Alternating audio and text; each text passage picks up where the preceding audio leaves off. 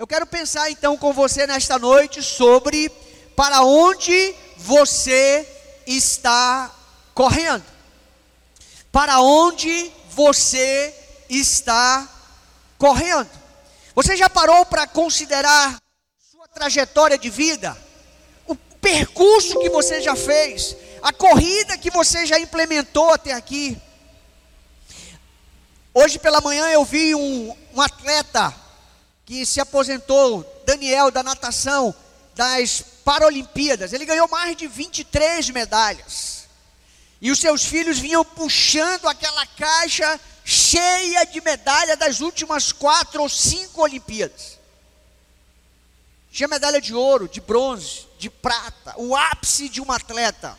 Ser campeão olímpico, subir ao pódio, alcançar o prêmio máximo ser o primeiro, mas se for o segundo ou o terceiro, já é uma conquista imensurável. Mas eu vi também Medina, tricampeão mundial de surf. Ele foi para as Olimpíadas, mas ele ficou em quarto lugar. Não subiu ao pódio, não recebeu a, o prêmio máximo dos Jogos Olímpicos mais que centenários. A palavra de Deus vai nos dizer que aqueles que correm, correm para receber alguma coisa. Eles estão em busca de algo, eles têm um objetivo em mente, eles trabalharam para isso, eles se dedicaram para isso, eles foram abnegados nesta causa. Mas você parou de correr? Você desistiu de correr? Está desestimulado para baixo abatido, parou de vez, não consegue mais nem andar, o fardo tornou-se pesado demais, desafiador demais para você? Qual o percurso que você já fez no decorrer da sua vida?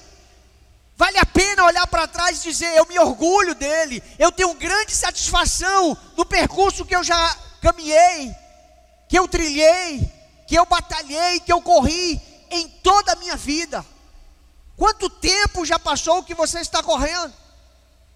Quais foram as aventuras que você viveu, os acontecimentos que se deram na sua vida, as conquistas que você alcançou, as decepções que já passou para alcançar ou que ainda está trabalhando para alcançar, as derrotas que teve, os tropeços, as alegrias que você celebrou na corrida que você tem ah, implementado ao longo da sua vida, perseguido ao longo da sua, da sua vida?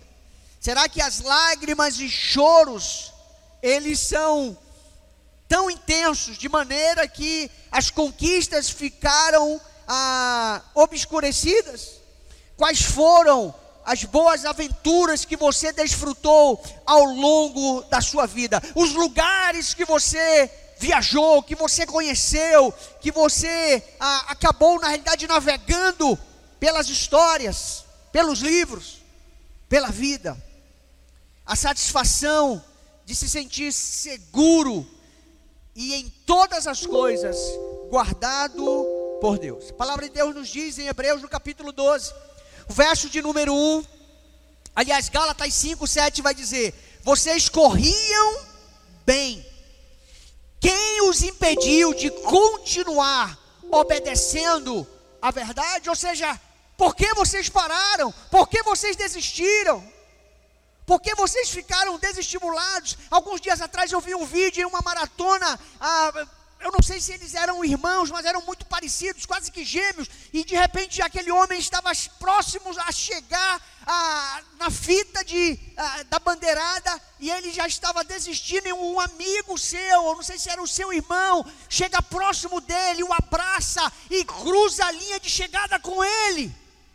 Ele abriu mão, possivelmente de uma colocação melhor que ele teria, mas ele chegou junto com o seu irmão, com o seu companheiro, com o seu amigo, com outro que corria a mesma corrida que ele estava correndo. Vocês corriam bem.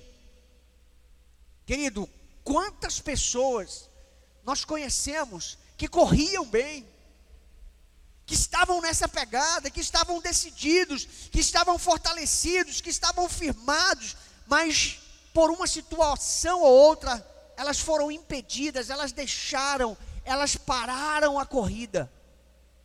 Elas simplesmente desistiram. Em Hebreus, no capítulo 12, o verso 1, a palavra de Deus vai dizer: Portanto, também nós, uma vez que estamos rodeados por tão grande nuvem de testemunhas, livremos-nos de tudo que nos atrapalha e do pecado que nos envolve e corramos com perseverança a corrida que nos é proposta. Deus tem uma corrida para mim e para você. Eu já comecei a minha há mais de 40 anos atrás. Eu não sei até quantos anos chegarei na vida, mas eu quero continuar correndo. Eu não permito, pela misericórdia de Deus e pela benditação do Espírito de Deus, que nada me impeça, porque muitas coisas, todos os dias, se levantam para me impedir, dizer: você não vai, você não vai nem sequer levantar da cama. E muitas das vezes é assim. Meu desejo é ficar abraçado com ela, agarrado com ela, tomado por ela. Mas o Espírito vem e diz: aí não é teu lugar. Não foi para isso que eu te chamei. Não foi para isso que eu te vocacionei. A cama você tem ela quando você quiser. Mas a obra para fazer, você só tem uma vez na sua vida. Na sua vida. 2 Timóteo 4, 7 vai dizer: Combati o bom combate, terminei a corrida, guardei a fé. O apóstolo Paulo fala com propriedade da corrida que ele estava fazendo e que em momento nenhum, mesmo em meio a todas as adversidades, ele foi parado, ele foi impedido. Não foram os açoites, não foram as chicotadas, não foi naufrágio, não foi cadeias, prisões e grilhões que não pararam. O homem era um trator simplesmente ah, tomado e persuadido pela graça de Deus, pelo amor de Deus, a obra, ninguém o parou. Querido, tem tanta gente parando com tanta besteira, com tanta baboseira, desculpa o termo, com tanta leseira, que às vezes é inadmissível. Quando você ouve, às vezes dá até náuseas. Quando você ouve, às vezes você fica até escandalizado. Que fé é essa? Que crença é essa? Que, que comprometimento com o reino é esse? Que visão da eternidade é essa? Que visão e que comprometimento com Jesus é esse? Então eu queria deixar para você alguns princípios nesse texto. Nesse texto de 1 Coríntios 9, de 24 a 27. Alguns princípios para você levar na sua vida aplicar a sua vida, ser útil à sua vida, gerando fé no seu coração. Então, em primeiro lugar, decida enquanto há tempo se levantar e correr para ser conhecedor dos seus desafios. Ser conhecedor dos seus desafios. Quais são os seus desafios? Você os conhece? Ou você está tipo aqueles no período ainda da adolescência, indo para a juventude, que não sabe se faz química, matemática, se faz engenharia, ah, vai cursar o CIS, o PSC, ah, vai fazer o pré-vestibular, não sabe se quer medicina, se quer odontologia, ah, são muitas as possibilidades mas você precisa ser conhecedor dos seus desafios. E há uma palavra muito interessante no verso de número 24, a parte A do texto que nós lemos de 1 Coríntios. O texto diz: Vocês não sabem, ou seja, vocês não são conhecedores. Isso ainda não está claro para vocês que dentre todos os que correm no estádio, Querido, nós estamos caminhando na fé cristã. Nós decidimos voluntariamente abraçar a fé em Jesus Cristo de Nazaré. A nossa fé tem nome, ela tem uma identidade. Nós nos identificamos com a revelação do Evangelho. Nós vivemos pautados pelo Evangelho. E aqueles que ainda não vivem pautados pelo Evangelho deveriam assim viver, porque nós fomos convencidos por Ele. E conhecereis a verdade, e a verdade vos libertará. Quem nos libertou foi a verdade do Evangelho original de Cristo Jesus. Então você precisa conhecer os seus desafios, todos os dias. Qual é o leão, é o gigante que eu preciso matar amanhã, que eu preciso derrotar amanhã? Como é que eu vou ah, encará-lo? Como é que eu vou enfrentá-lo? Como é que eu vou estar na hora do desafio? Você lembra como Davi foi para a luta com o gigante Golias? Se fosse nos dias de hoje, ele ia dizer: Estou de boa, pode vir que eu vou te quebrar todinho. Ele foi, querido, não teve discurso, o discurso era de Golias. Ele sabia quem era o seu adversário, ele sabia quem era, qual era o seu desafio, mas ele sabia com quem ele estava quem estava com ele, quem ia à frente dele. E ele olhou o gigante e falou assim: Não vou errar nunca. É fácil demais acertar. Tanto é que ele não errou. Você precisa ser conhecedor dos seus desafios. Quais são os seus desafios na sua vida ah, na área financeira, familiar, acadêmica, profissional, na sua saúde, no seu relacionamento, ah, na área emocional, espiritual, eclesiástica, patrimonial? Quais são os seus desafios? Você os conhece. Você tem vencido, você está correndo para vencê-los. Conheça muito bem quais são os seus desafios, para que você possa montar suas estratégias de luta. Senão você não vai conseguir vencer, você vai sair derrotado. Estratégia de luta, querido, para conquista é oração, mobilização, é rendição aos pés do Senhor.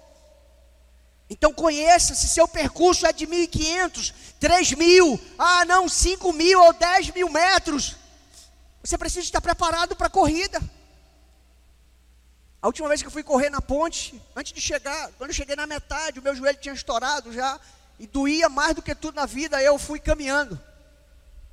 Na volta o Natan me trouxe de picape, porque eu não aguentei voltar. Vim carregado. 3.200 quilômetros, 3.200 metros, eu acho, sei, 3.800, alguma coisa nesse sentido. Até tinha gás, mas não tinha joelho.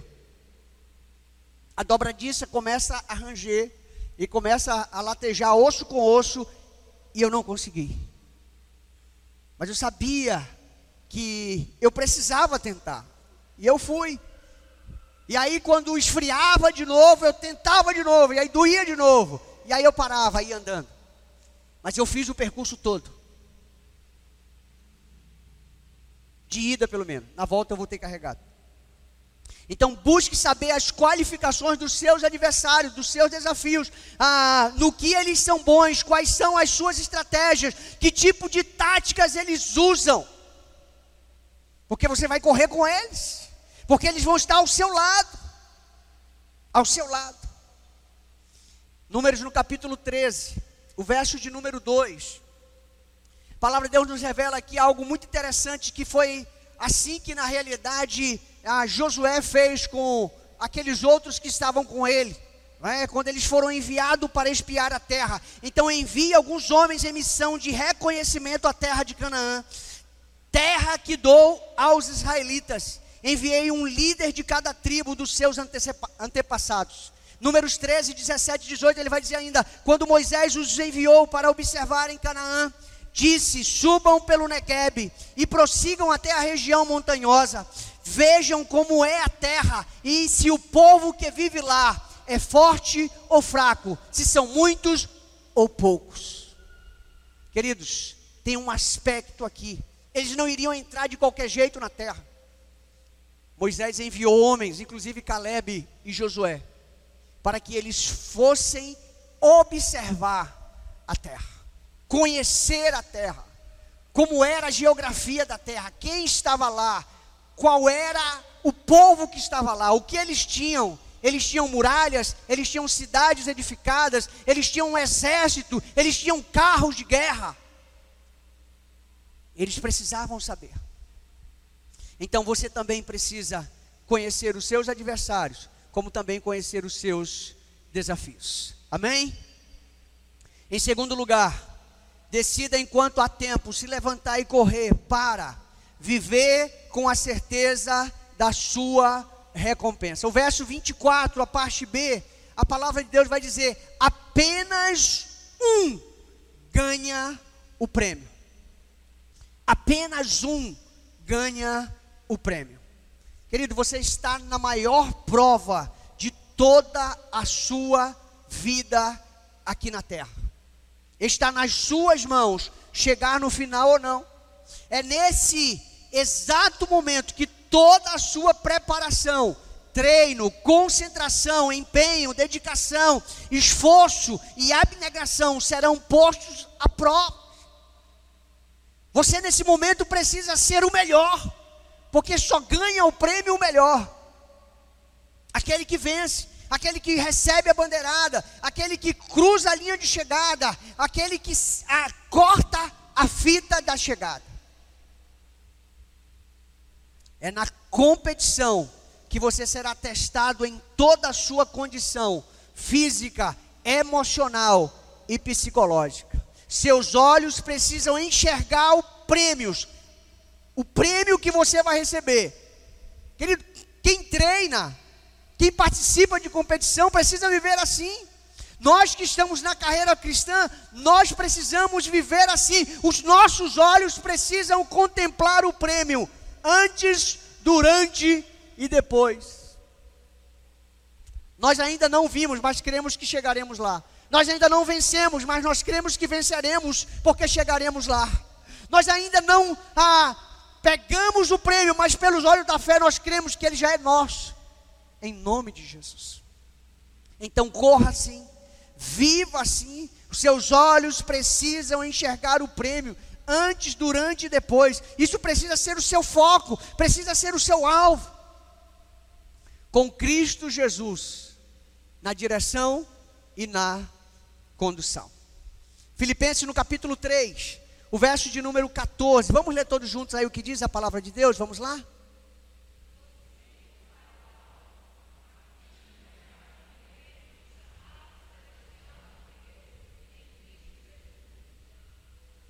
Amém? Prossigo. Não paro. Continuo. Estou decidido. Então que você também prossiga. Viva com essa certeza que a sua recompensa está reservada, está guardada. Você vai recebê-la da mão do seu Senhor e Salvador Jesus Cristo de Nazaré. Amém? Em terceiro lugar, em terceiro lugar, Decida enquanto há tempo se levantar e correr para não se dobrar à vontade da carne. Não se dobrar à vontade da carne. O verso de número 27, vamos ler todos juntos aí, vamos lá? Mas esmurro o meu corpo e faço dele meu escravo, para que, depois de ter pregado aos outros, eu mesmo não venha a ser reprovado.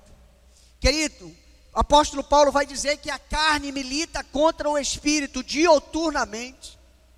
O que Paulo está dizendo à igreja de Corinto é: ah, olha, mas eu esmurro o meu corpo, porque a carne muitas das vezes ela quer prevalecer, ela quer vencer, ela quer dominar, e ele está dizendo, mas eu faço dele o corpo, a carne, meu escravo. Em outras palavras, o apóstolo Paulo está dizendo: na dependência do Espírito de Deus e no centro da vontade de Deus, eu pego o os desejos da minha carne e eu o escravizo, em outras palavras, eu coloco embaixo dos meus pés.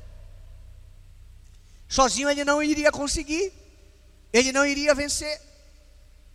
Então, a carne não melhora nunca, jamais. Ela sempre trabalha na contramão dos desígnios dos céus, daquilo que Deus tem para a sua vida. Quando você se rende à vontade da carne, você frustra os sonhos de Deus para a sua vida, para a sua história, para a sua caminhada, para a sua família, para o seu ministério, para o seu futuro. Para o seu futuro. A carne é a porta de entrada para as investidas das trevas em seu coração. Querido, se você facilitar, se você brincar, o diabo que já se anda próximo de você entrará e fará a bagunça completa. Não se dobre à vontade da carne. Ah, pastor, mas é mais forte que eu. Conversa, você que é muito fraco. Ou você que estava muito fraco. Esta aqui é a verdade. Então não se renda. Não se renda de forma nenhuma. Se render à carne é exaltar e acreditar ao inferno uma glória e poder que ele não merece. Escute. Escute. Se render à carne é exaltar e acreditar ao inferno uma glória e poder que ele não merece. Não merece. Só quem perde é você. Só quem perde é o reino. Só. Gálatas no capítulo 5, verso de número 16, a palavra de Deus vai dizer: Por isso digo, vivam pelo Espírito, e de modo nenhum satisfarão os desejos da carne. Romanos no capítulo 8, verso de número 5, a palavra de Deus vai dizer: Quem vive segundo a carne tem a mente voltada para o que a carne deseja. Em outras palavras, está dizendo: o homem carnal só pensa nas coisas carnais. O homem carnal só vive para a carnalidade. A mulher carnal, que pensa na carne, vive pela carne, só, cum, só cumpre os desejos da carne. Mas quem, de acordo com o Espírito, tem a mente voltada para, que, para o que o Espírito deseja. Querido, não há como vencer se você se submeter à carne. Não há como vencer se você não tiver o domínio sobre o seu corpo. O apóstolo Paulo está dizendo: Eu submeto, eu escravizo o meu corpo, para que a carne não prevaleça. Sua carne tem prevalecido, o espírito tem sido subjugado na sua vida, você não tem conseguido permanecer em pé, porque a carne tem sido mais forte do que você. Você precisa viver pelo que a palavra de Deus diz, que a carne não melhora nunca, mas vivam pelo Espírito e de modo nenhum satisfarão os desejos da carne. Amém? Em quarto lugar, entender que as coisas não serão fáceis. Entender que as coisas não serão fáceis. Queridos, quem vai competir, seja em qual competição for, há uma dedicação muito grande, há um esforço muito grande, não é fácil. Não é fácil.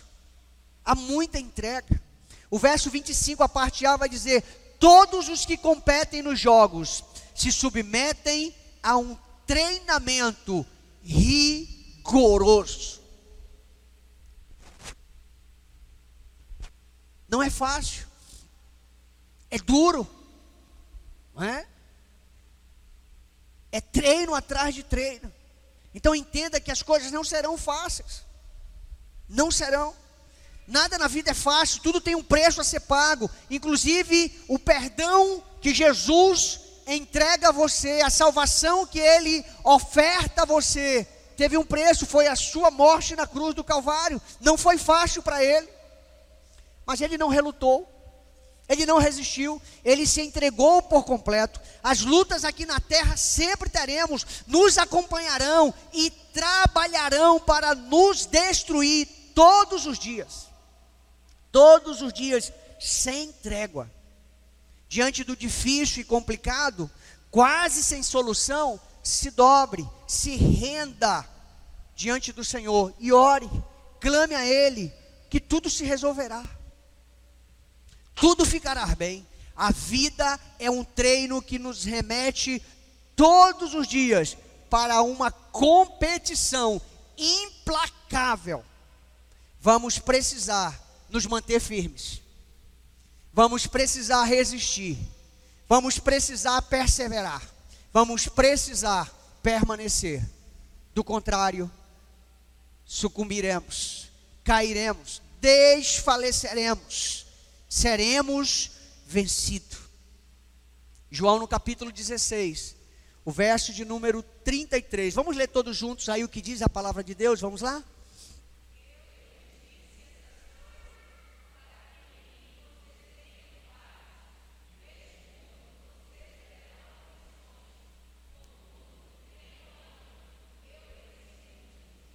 Amém?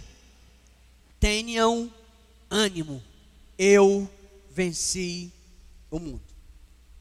Atos no capítulo 20, o versos 22 e 23, o apóstolo Paulo, falando, ele diz exatamente da dimensão do que estava esperando ele. Ele sabia que não ia ser fácil. Ele sabia que o ministério dele seria um ministério duro com muitas adversidades, com muitos reveses. Agora, compelido pelo Espírito, ou seja, ele não vai por conta própria, ele não vai pela decisão da cabeça dele, ele não vai impulsionado por um grupo de eh, do clero, não. Ele vai comissionado por Deus e pelo seu bendito e santo Espírito. Estou indo para Jerusalém, sem saber o que me acontecerá lá, mas eu vou, porque o Espírito está dizendo para mim, e eu vou. Eu vou. Senão que em todas as cidades o Espírito me avisa que prisões e sofrimentos me esperam. O mesmo Espírito que o envia é o mesmo Espírito que comunica com ele dizendo assim: ó, vai ter problema, negócio vai ser estreito para ti, é? Tá te esperando lá, já estou te adiantando. Não quer desistir? Essa palavra nunca existiu no vocabulário do apóstolo Paulo. Desistir. Ele vai a si mesmo. Porque o Espírito já o persuadiu quando ele o encontrou no caminho de Damasco. E quando o próprio Cristo se revelou a ele, dizendo: Paulo, ou melhor, Saulo, Saulo, por que me persegues? E ali tudo mudou. Querido, entenda que em muitas situações na nossa vida, as coisas não serão fáceis, mas nós temos um aliado poderoso, capaz de destruir toda e qualquer barreira que se levante contra nós, que é Jesus Cristo. Amém? Em quinto lugar, coloque aí, complete aí no seu esboço. Decida enquanto há tempo se levantar e correr para fugir das efemeridades da vida. O verso 25, a parte B do texto, vai dizer assim: para obter uma coroa que logo perece, ou seja, é momentâneo, é transitório, é passageiro. Passa. Tem muita gente vivendo uma vida efêmera, né? com tantas coisas insignificantes. E isso acabou se tornando para ela o seu alto da vida, né? O seu talismã, né? O seu ápice, a sua maior referência. Tem muita gente correndo atrás das coisas banais, temporais, passageiras e que quase não fazem sentido nenhum para a sua vida e para a sua história. Mas ela continua. Não permaneça preso, escravizado com tudo aquilo que enche os seus olhos e o coração, mas permita-se ser tomado por aquilo que de fato faz sentido para a sua vida, traz sentido para a sua história. O que de efêmero você tem alimentado a sua vida neste tempo de tantas incertezas? De tantas incertezas. Talvez já esteja mais do que na hora de romper definitivamente com tudo aquilo que não mais te traz satisfação, alegria, mas pelo contrário, traz tristeza e desilusão. Decida fugir das efemeridades da vida, porque perece.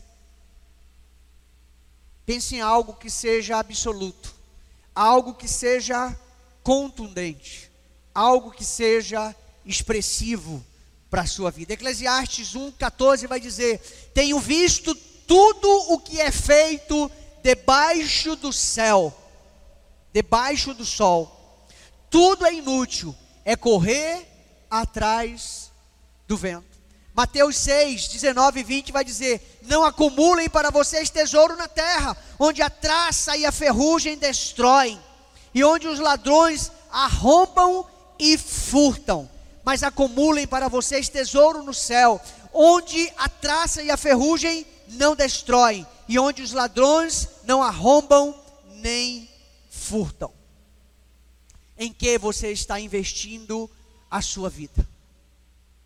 Em que você está gastando a sua vida? Decida definitivamente fugir das coisas efêmeras, passageiras, transitórias, momentâneas, temporais, que com estalar de dedo somem de diante dos nossos olhos. Em sexto lugar, decida ter uma causa mais que nobre, decida ter uma causa eterna. Decida ter uma causa mais que nobre, uma causa eterna. O verso 25, a parte C do versículo vai dizer: Mas nós o fazemos para ganhar uma coroa que dura para sempre. É abrir mão do que é efêmero, romper com aquilo que não agrada nem a você e muito menos a Deus, e abraçar algo que seja eterno. Querido, tem muitas causas nobres. Eu já me envolvi e me envolvo muitas das vezes com muitas dessas causas, são causas nobres. Mas existe uma causa maior. Uma causa que é eterna. Uma causa que perdurará para todo sempre. A maior causa da sua vida não pode ser algo que não deixará um legado para a posteridade, que não terá uma continuidade. Sua causa precisa ser uma causa maior, a causa que encha os seus olhos todos os dias, que traga satisfação plena com os céus, satisfação plena no seu coração, satisfação plena na terra. Sua maior causa precisa ser o reino de Deus. Em seguida, a sua família. E depois então virão as demais coisas. As demais coisas. Quando você estabelece Jesus e o seu reino como sua causa prioritária, você está sinalizando o nível de vida que você pretende ter dali para diante, a qualidade de vida que você pretende ter dali para diante. Quem será o, o protagonista da sua história? Você não será simplesmente um coadjuvante, você será um ator na história que está sendo desenhada pelo próprio dedo de Deus na sua vida e na sua trajetória. O reino é maior. Temos muitas causas nobres e dignas de aplauso em nossa vida aqui na terra, isso é um fato, mas nenhuma delas jamais poderá ser comparada à causa do reino, porque o reino é para sempre, o reino é eterno. Em 1 Coríntios, no capítulo 5, o verso de número 1, vamos ler todos juntos aí o que diz a palavra de Deus, vamos lá? Sabemos que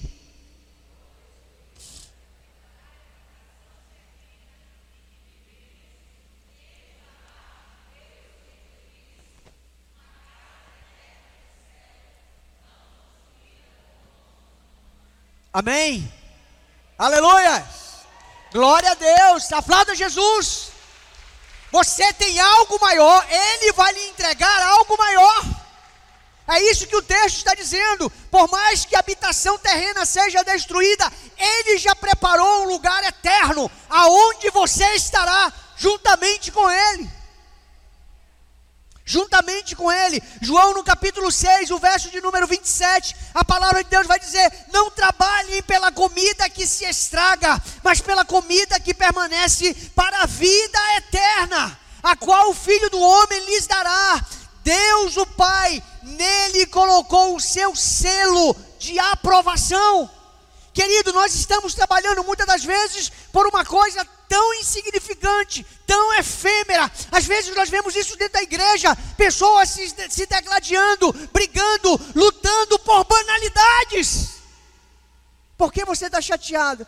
Ah, porque não me permitiram fazer aquilo. Ah, é porque você está assim tão cabisbaixo. Ah, porque Fulano olhou assim para mim. Pelo amor de Deus, misericórdia!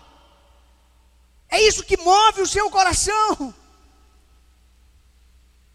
Decida definitivamente lutar por uma causa maior, uma causa que seja eterna, porque é isso que vai prevalecer no último momento. Em sétimo e último lugar, decida investir suas forças no relevante. O verso 26 vai dizer: Sendo assim, não corro como quem corre sem alvo, e não luto como quem esmurra o ar.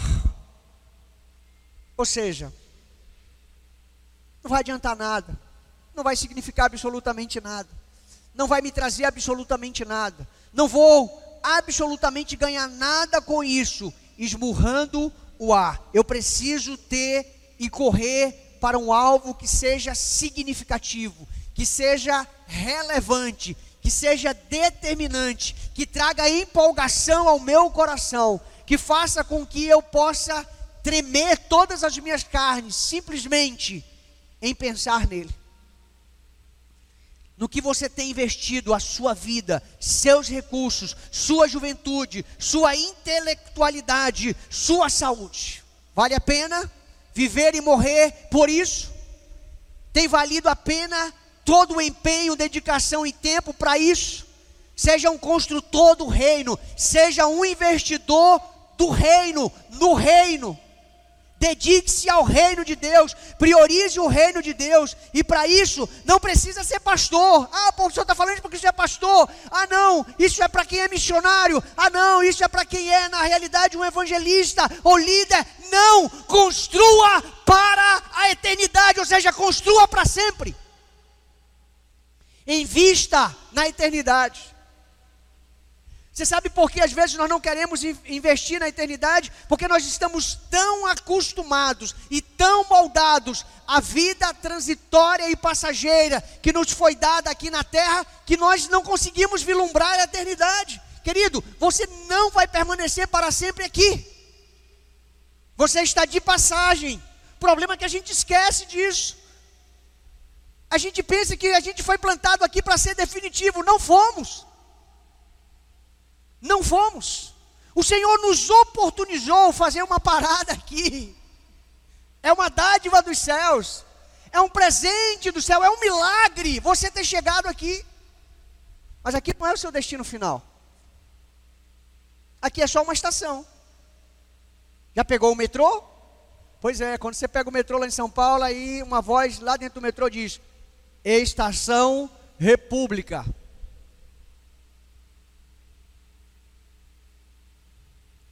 Vai chegar a hora que alguém vai dizer para a gente: olha, estação céu. Ou seja, não mais a terra. Nós estamos apegados demais à terra. Os trejeitos da terra, as vontades da terra, os gostos da terra. E Deus não nos criou para vivermos eternamente na terra, mas nos criou para vivermos em uma causa relevante. E a causa relevante é a eternidade. Não há nada mais excepcional do que isso, esqueça. Você pode viver 200 anos, você pode conquistar o que for, você pode conquistar quantas medalhas você ah, possivelmente sonhar e imaginar em todas e quantas Olimpíadas você for. Você pode ter todos os títulos da terra. Mas sabe o que vai garantir, qual é o seu passaporte que vai garantir a sua entrada nos céus? É Jesus olhar para você e dizer: O meu sangue te redimiu. O meu sangue te perdoou. O meu sangue te salvou. Vinde e recebei por herança o reino dos céus, que está preparado para vós outros antes da fundação do mundo. Pare de ficar correndo atrás das inutilidades, superficialidades e banalidades da vida. Tem algo mais expressivo em Jesus. Ou, ou melhor, Jesus é a expressão máxima de toda a glória e de toda a bondade para a sua vida e para a sua carreira. Mateus 6,33 vai dizer: Busquem, pois, em primeiro lugar, é a palavra de Deus que está dizendo, só para que você se lembre. Busquem, pois, em primeiro lugar, o reino de Deus e a sua justiça, e todas estas coisas lhes serão acrescentadas. O comissionamento dele para as nossas vidas, o imperativo é, está lá em Marcos 16, 15, e disse-lhe: Vão pelo mundo todo e pregue um evangelho a todas as criaturas. Queridos, quando eu li esse texto do apóstolo Paulo, me veio à mente um texto, ou melhor, um trecho de um filme que eu tinha assistido. E o, o, filme ele tem a capacidade de retratar exatamente quem era o homem de Deus. Eu queria que você visse, que você pudesse assistir. É um trecho bem curtinho do filme. E como isso me impactou. E como isso me jogou por terra. E como isso me envergonhou. E como isso me maltratou, porque eu digo, Pai, meu Deus, como eu tenho deixado a desejar como eu posso fazer mais. Pode soltar, por favor. Algo de que duvidam. Imagine-se olhando para o vasto mar diante de você. Você se abaixa, põe a mão na água e traz um pouco de água até você. Imediatamente a água começa a escorrer pelos dedos até a mão estar vazia. Essa água é a vida do homem. Do nascimento à morte, ela está sempre escorrendo por nossas mãos, até se ir, junto com tudo a que você tem apreço neste mundo. Porém, o reino de que falo, para o qual eu vivo, é como o resto da água do mar. O homem vive por aquele punhado de água que escorre pelos dedos. Mas aqueles que seguem Jesus Cristo vivem para aquela expansão infindável de mar.